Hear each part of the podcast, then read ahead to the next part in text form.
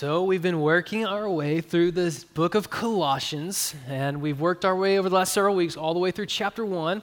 And today we're going to launch into chapter two. Now, chapter one, if you recall, was this incredible, you know, about the bigness of God. And we kind of refer to it as colossal truth. Now, in chapter two, though, we're going to launch into this section of the letter written to the church in Colossae and call it colossal mistakes.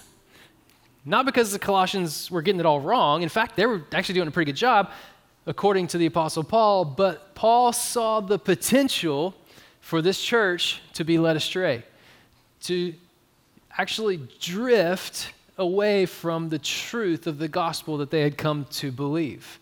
And it's kind of incredible because they had only recently become Christians, maybe just a few years before, and the news of Jesus' death and resurrection was so fresh and so real. In fact, Acts, uh, the New Testament book of Acts, tells the story of how the news about Jesus was spreading all over, and that as God called the, Paul to be an apostle, to take the gospel, the good news, to people who weren't Jews, it started spreading, and in particular from the place of Ephesus, where we get our book of Ephesians, the gospel spread from there to every person in Asia.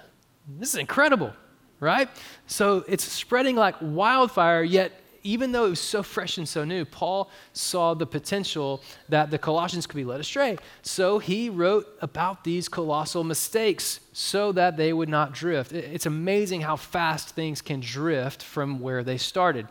Um, my family got to go uh, with my wife's parents and, and in-laws, uh, other in-laws, to Galveston a couple times over the last couple of years.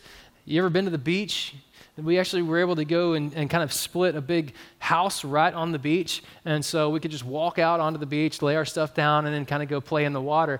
And I'd be over there just like throwing Eli into the waves. I'm sorry, swimming with Eli.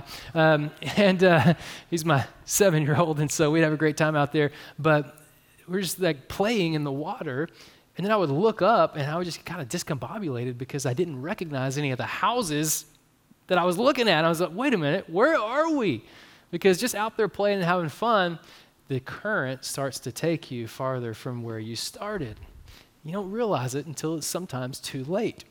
Well, that's how drift happens. That can happen to us spiritually too. In fact, maybe your own story includes a story of spiritual drift. Maybe your life, you can point back to moments where you have grown distant from God. And maybe you looked up one day and you're like, I'm not the person I used to be.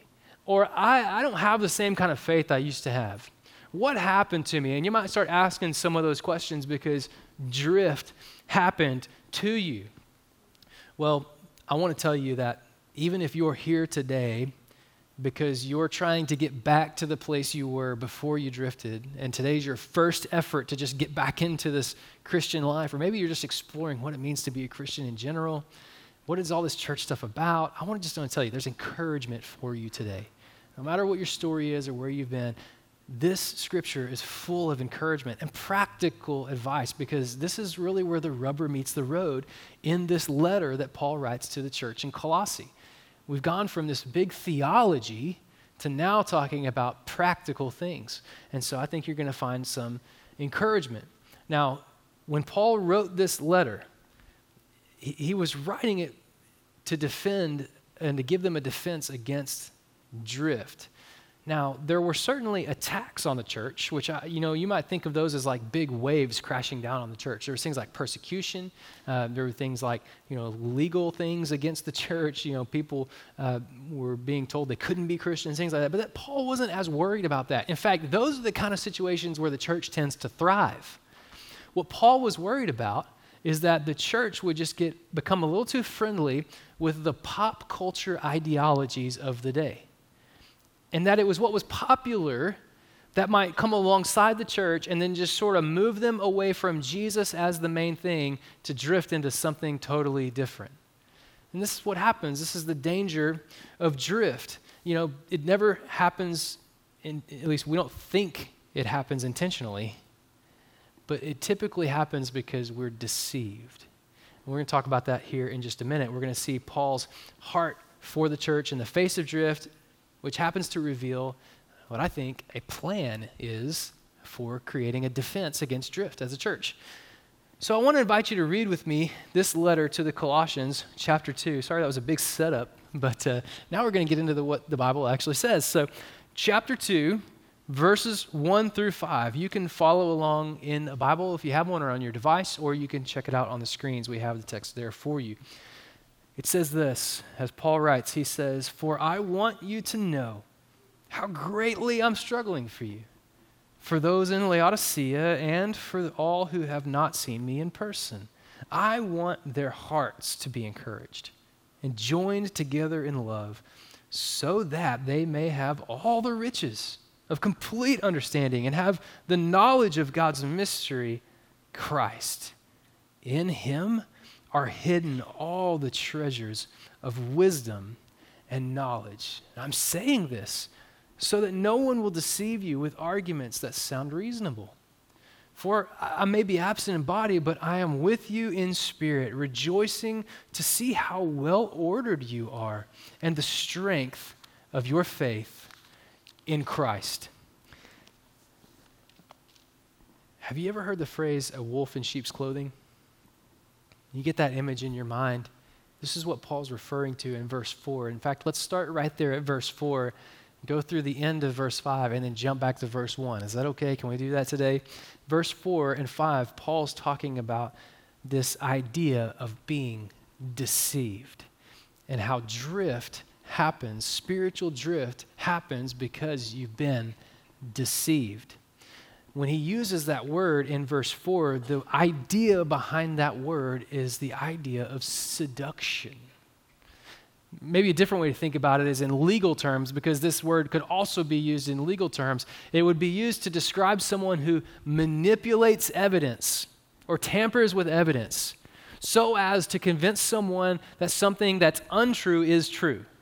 So, someone who's put a lot of thought into this to change the opinion of others, right? Someone who's, who's taken incredible effort, who, who's not just doing this haphazardly, but is doing it intentionally, someone who's playing the long game to lead people astray. This is what drift is it's a tactic of the deceiver someone who wants us to not be where we are. And we know that our enemy is, does not want us to keep Jesus as the main thing of our lives, which is the whole point of this book of Colossians. The theme of the entire book of Colossians is to keep the main thing the main thing. And Jesus is the main thing. We know that the pop culture ideology of the day was that it was sort of a blend of a lot of things. Like Jesus was cool to them, but most popular uh, people in that realm in, in Colossae in the first century would say, Yeah, Jesus is great, but don't you also want these other things? Like, don't you also want to work really hard to fulfill the Jewish law? Don't you also want to see what's good about these pagan practices or this mysticism? Or don't you think you can draw from that as well?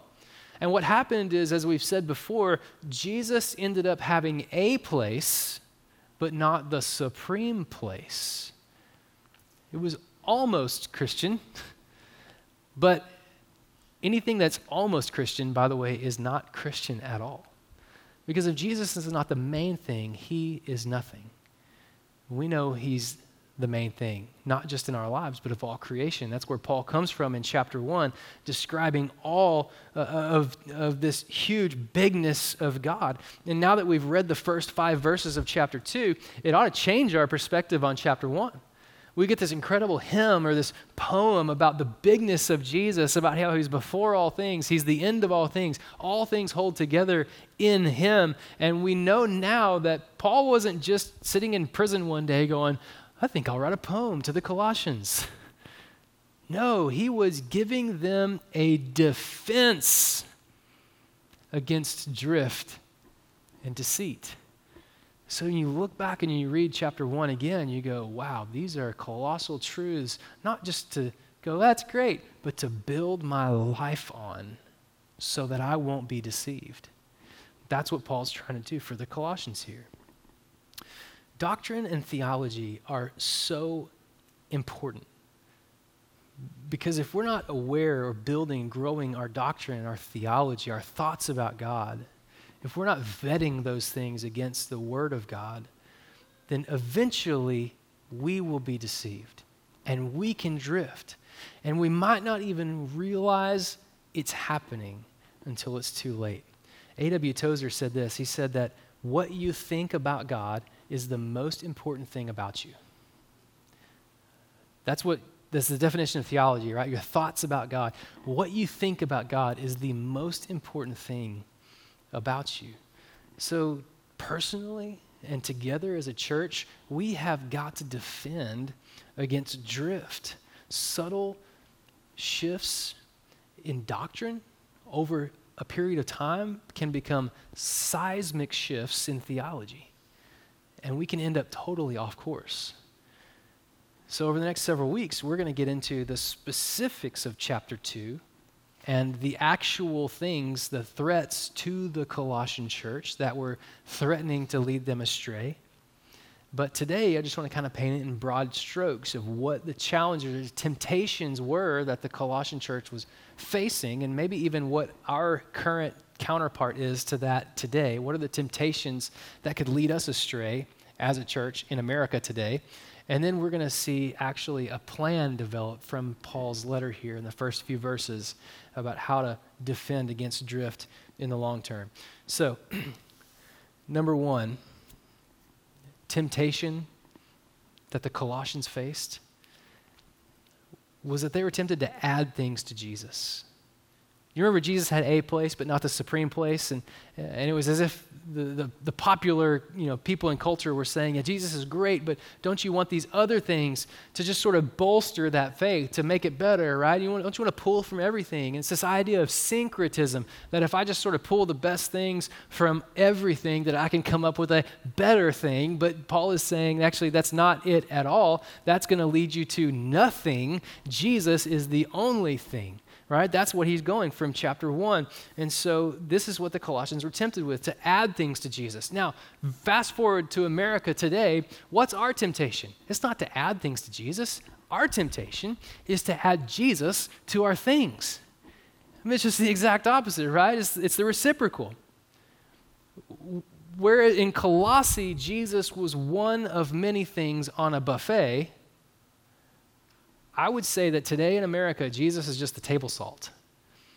And we go about our lives filling our plates with so much stuff that by the time we get to the table, if it suits your taste, you can sprinkle a little Jesus on your life and feel good about it. But both are wrong. Both are people who've been deceived. Because if Jesus is not the main thing, what is he?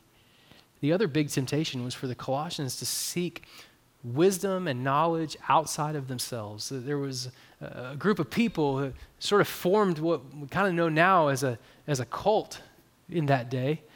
And they were saying that there's an elite group of intellectuals that have a, a special secret knowledge an understanding about life. They hold the secrets to, to happiness and, and the meaning of life. And you have to find those people and convince them to share with you these secrets. And then maybe if you're in the right situation at the right time and you continue seeking it, it might be revealed to you. Now, contrast that with us who are tempted to seek wisdom and knowledge not from someone out there. We are tempted to seek knowledge and wisdom from within ourselves from within ourselves, as if we can find some sort of deeper meaning or satisfaction by being true to ourselves. The problem with this, both of these really, is that it's a twisted perversion of what's actually true. as Paul reminds the church, that there is nothing outside of Jesus.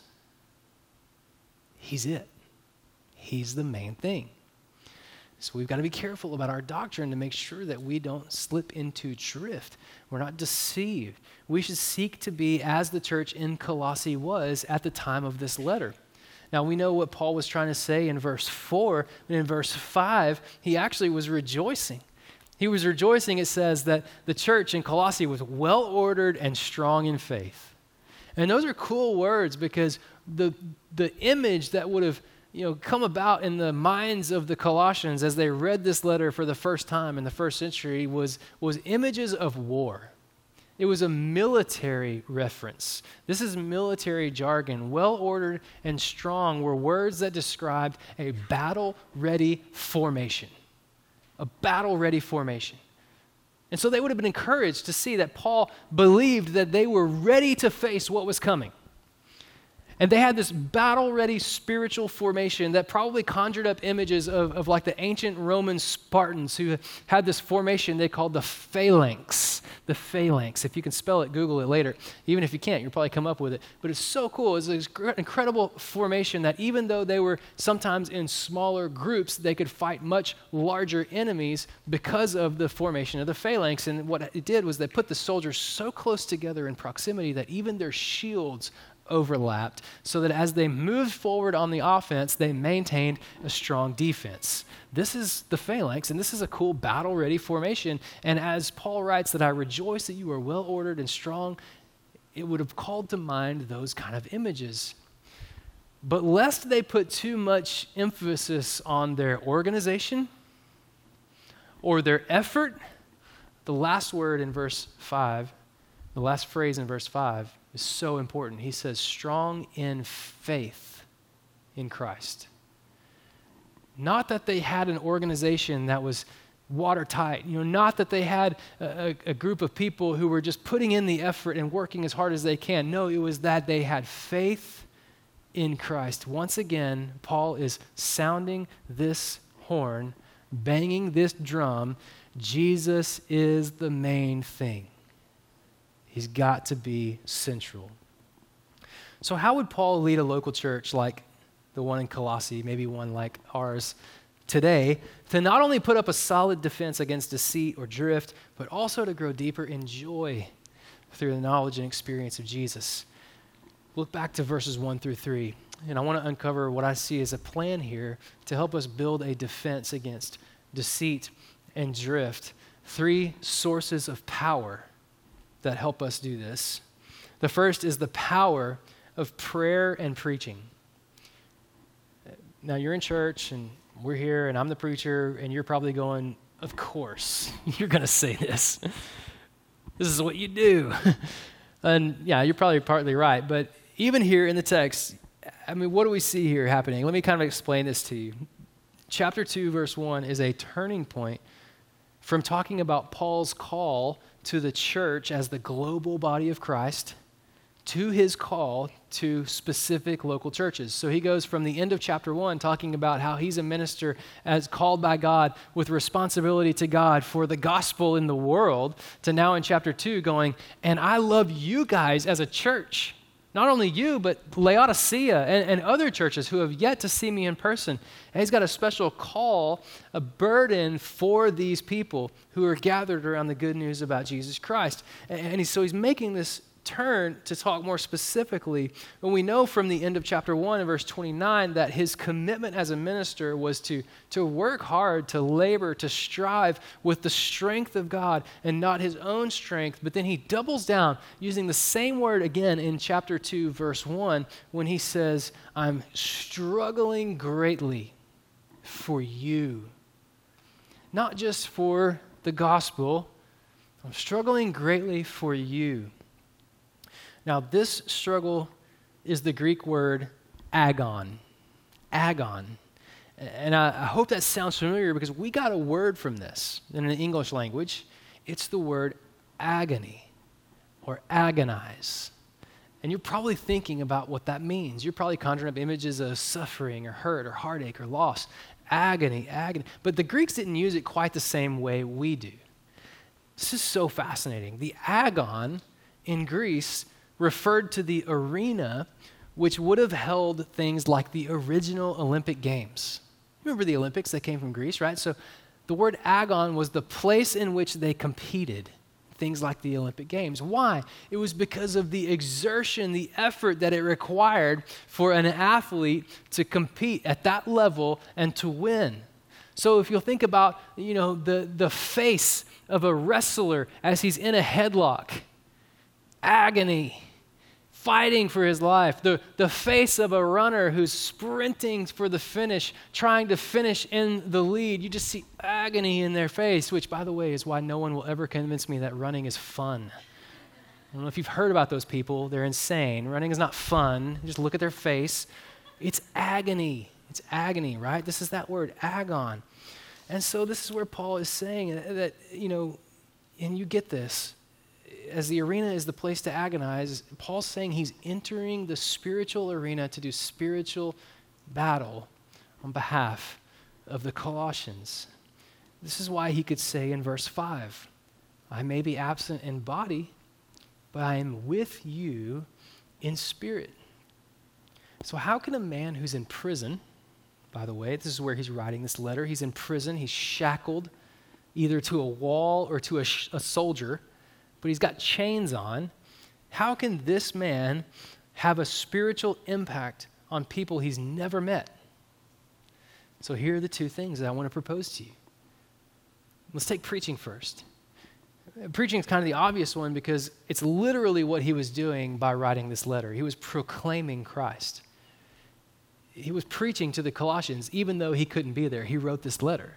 And now it's become our New Testament book of Colossians. I mean, this is a sermon from Paul. But more than that, if you back up to chapter 1, verse 28, you see that Paul already states preaching Christ as a defense against drift because it's the primary method of leading the church to maturity, uh, which, by the way, is the goal. Maturing, growing in Christ is the goal. Not adding people, not getting bigger buildings, not growing in Christ is the goal. And preaching is a primary method that leads to that. The other most likely effort that Paul made through the church, for the church was through prayer. Prayer. If you fast forward to chapter 4, verse 12, Paul uses the same word agon again. Even if you flip over there in Colossians, just one page over or so, chapter 4, verse 12, he's referring to his friend Epaphras.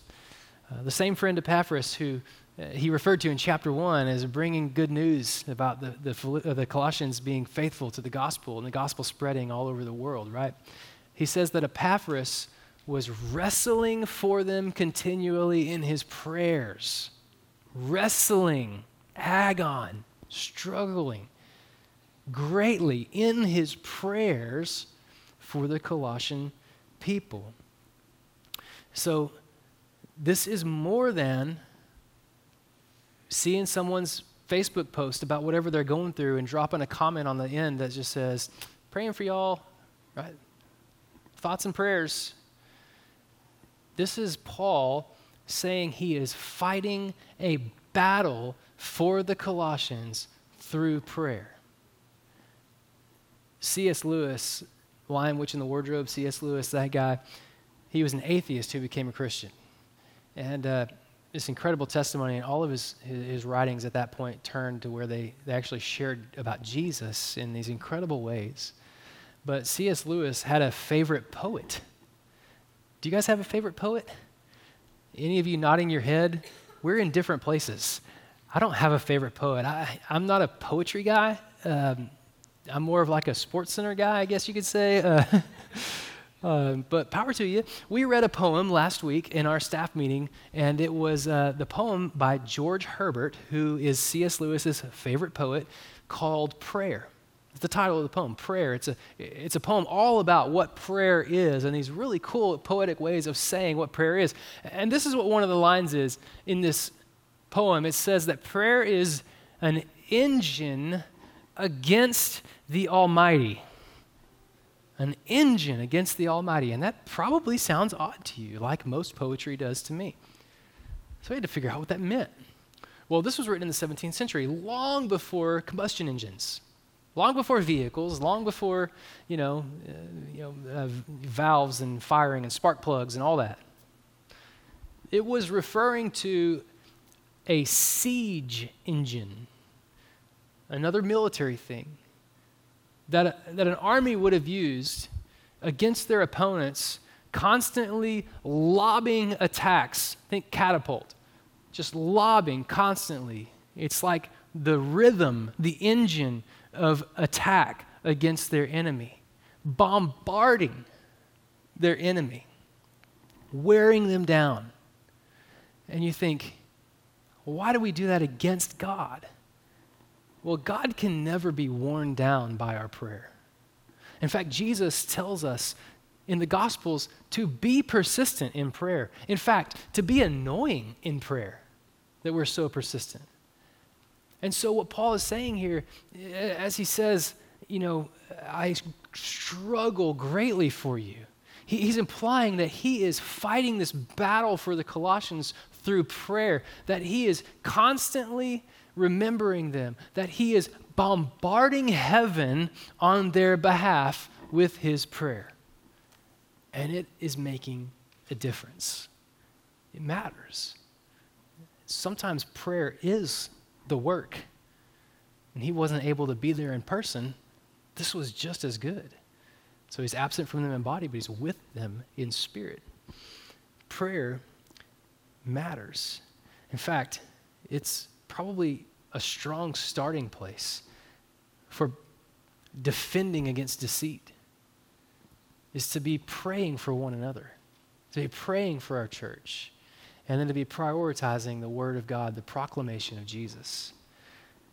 In fact, in 2023, just going to give you a heads up, something we're working towards is providing a resource that also kind of doubles as a, as a call to a church wide prayer movement 21 days of prayer, where we're going to put something in your hands to lead you to bombard heaven on a daily basis for 21 days on behalf of your church so we can accomplish the mission God's given us. And so that's what we're going to do at the beginning of 2023, starting on January 1st. And you're going to hear more about that later, but that'll be a great way for us to start building our defenses. Because it, the thing about spiritual drift is that if you're not already strengthening your defenses, you're probably losing. You just don't know it yet. So, this is a call to strengthen our defenses against drift. Second thing is this the second power, the source of power uh, that we see in Paul's letter here against deceit and drift is the power of Christian community. Christian community. Um, we've had some strong winds blow through Marshall recently. Friday night, praise God, wasn't as bad as they said it was going to be.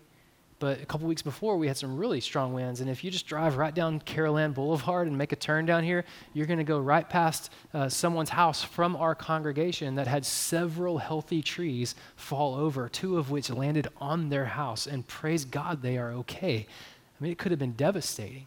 But He protected them, and praise God for that. I mean, our pine trees are tall, they can come down with a thud, right? But have you ever heard of the giant redwood tree? The giant redwood tree? Uh, it's a big tree, mostly in California.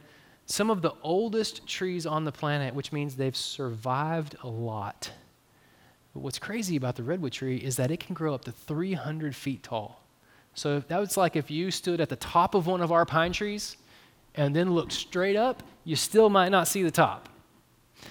That's how tall a giant redwood tree is.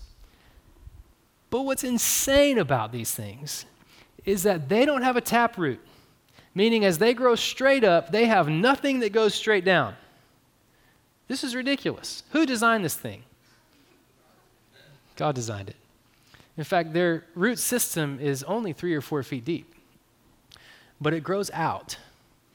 And it doesn't grow out super wide either, but the trees grow close together so that the roots intertwine and interlock that when one tree is threatened, the other trees hold it up.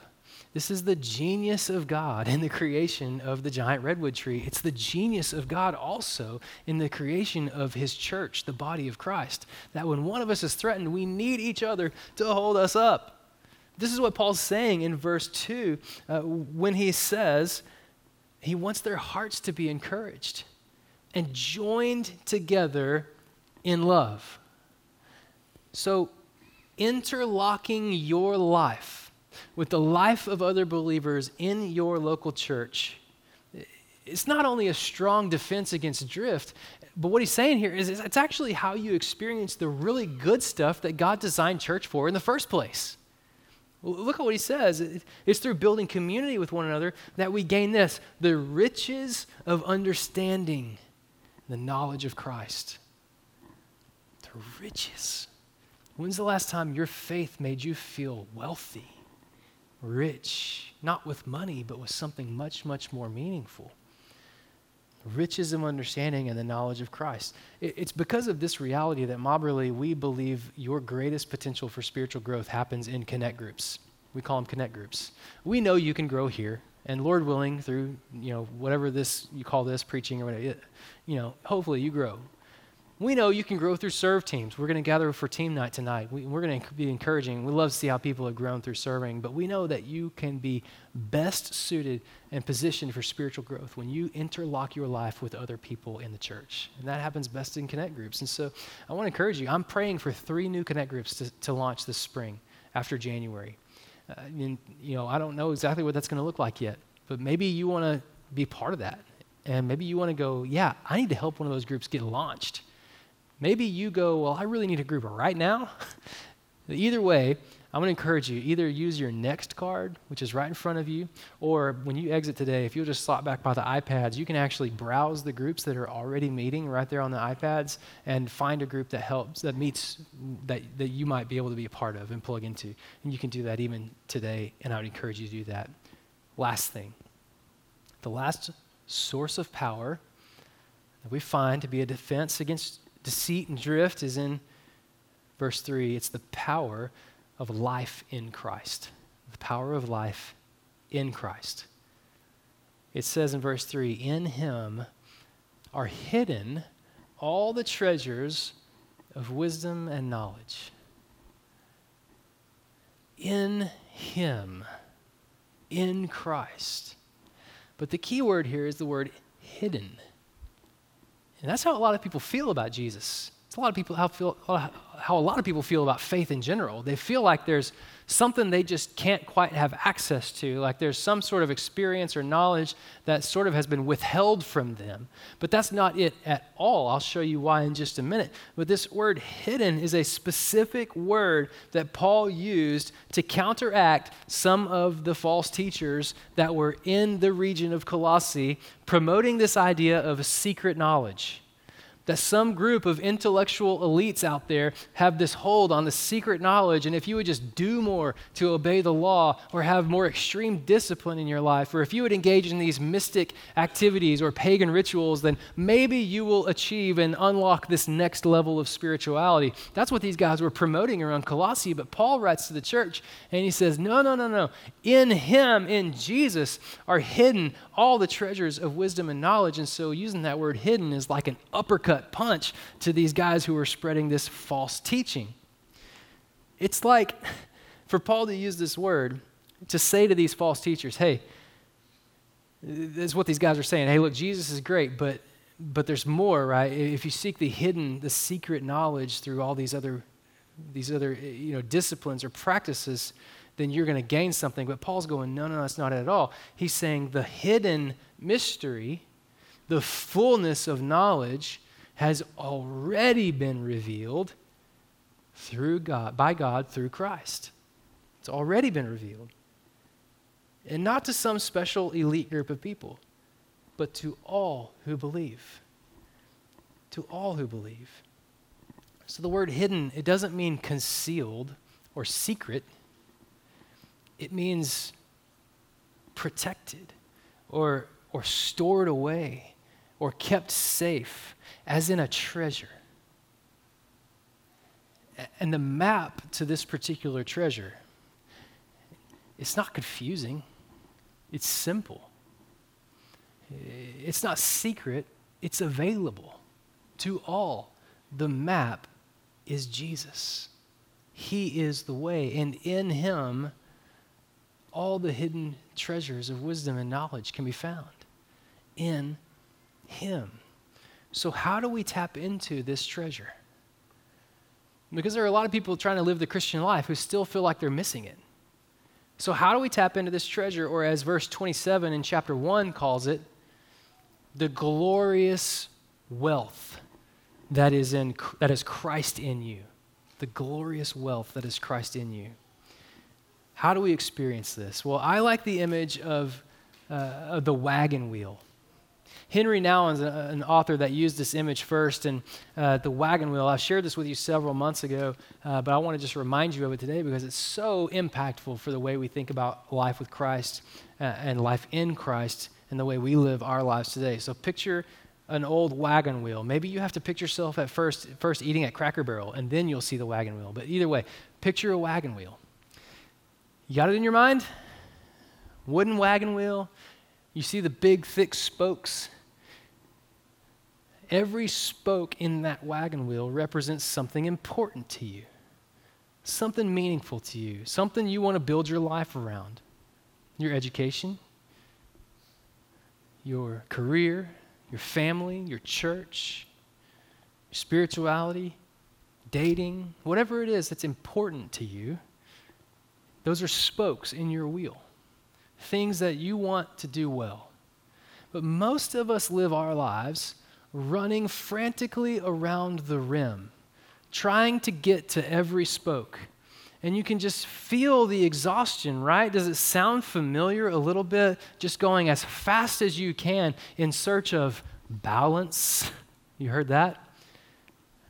Just trying to do your best to keep up with everything, to keep all the plates spinning. You're just running frantically around the wheel. And that's how a lot of people see Christianity, too. And they go, it's just one more thing to add to my list. I don't know how many keep up with it, except that that is a deceived version of Christianity. It's an almost Christianity, meaning it's not a Christianity at all. But in reality, the invitation of Jesus is not just to do your best, running as fast as you can, trying to do more. The invitation of Jesus is to live with Him at the hub of the wheel. You know what happens when you live with Jesus at the hub of the wheel?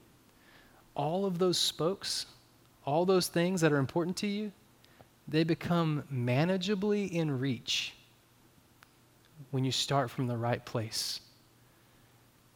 They all touch the hub, they're all close at the hub. When you start with Jesus, do you see the power that that brings to your life? Do you feel the collective, oh, I don't have to strive anymore? It ought to just be a breath of fresh air to you. That's what Jesus meant. Haley even referred to this earlier in our worship when she quoted Matthew 11 28, which says that the yoke of Jesus is gentle and easy. Like his heart for us is not that he would pile on, but that he would take the pressure off. I mean, this is good, good news. And there's power to defend against deceit and drift when you keep Jesus the main thing of your life, when He stays at the center and you choose to live with Him there. There's power in that.